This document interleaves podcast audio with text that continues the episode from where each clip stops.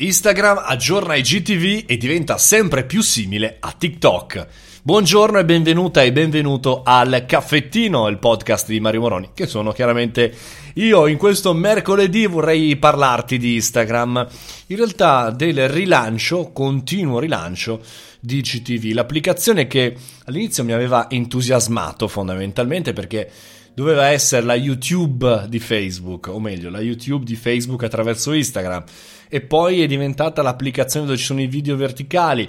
Avrebbe dovuto, diciamo così, spingere i 9 sedicesimi il formato appunto verticale e distruggere la globalità del formato orizzontale. Insomma, è stato rilanciato più volte senza un grande successo. Io personalmente pubblico anche una parte dei miei video su eh, IGTV, però eh, si fa molto fatica ad ottenere dei risultati veri perché le funzionalità di IGTV eh, sono simili a quelle di tantissime altre applicazioni, ma non hanno mai attirato la clientela, quella più giovane, quella più dinamica e quella più dei content creator. Ad ora con questo aggiornamento Instagram sta ripensando tante funzionalità per i creativi, una nuova home page e più opzioni di ricerca. Attenzione che se stai guardando Instagram TV da Instagram, quindi guardando solamente il player, non vedrai queste innovazioni. Eh, queste innovazioni arrivano fondamentalmente sull'applicazione nativa proprio di GTV che ti devi scaricare a parte.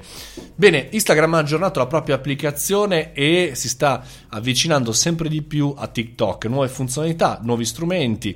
Al contempo vuole rivolgersi ai fruitori per accendere sempre più qualità e quantità eh, di, film, di filmati. Video lunghi, ma anche video con filtri, riprogettata la home page e vengono tolti alla sezione Discovery, quella nuova, scopri, per allargare un po' l'orizzonte sulle ricerche. Questo è uno dei punti più eh, negativi, almeno di GTV vecchia versione.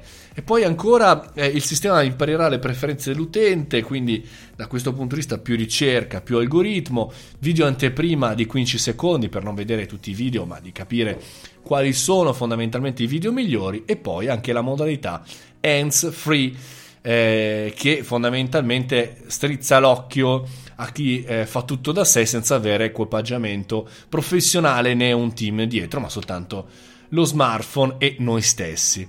Insomma, si cerca da questo punto di vista Facebook attraverso Instagram e a sua volta attraverso i GTV, si cerca di recuperare un po' eh, di passi, un po' di rincorsa. Ora, il problema non è tanto sulle numeriche, come ben sappiamo, Facebook ancora nuota in acque molto dolci per eh, quanto riguarda la numerica di utenti presenti, ma sicuramente la problematica è l'età, è l'età quella che si sta allontanando sempre di più, è l'età quella eh, dell'approfondimento, rimangono su YouTube gli utenti che vogliono vedere video lunghi ed è anche l'età di chi vuole divertirsi, vuole sperimentare, cioè gli utenti che hanno tanto tempo da eh, dedicare alla piattaforma e quindi i cosiddetti early adopter che sono spesso degli utenti giovani e non degli utenti adulti, che sono spesso degli utenti che creano innovazione, che spostano gli equilibri dei social. Bene, la problematica anche in questo 2020 di IGTV è ritornare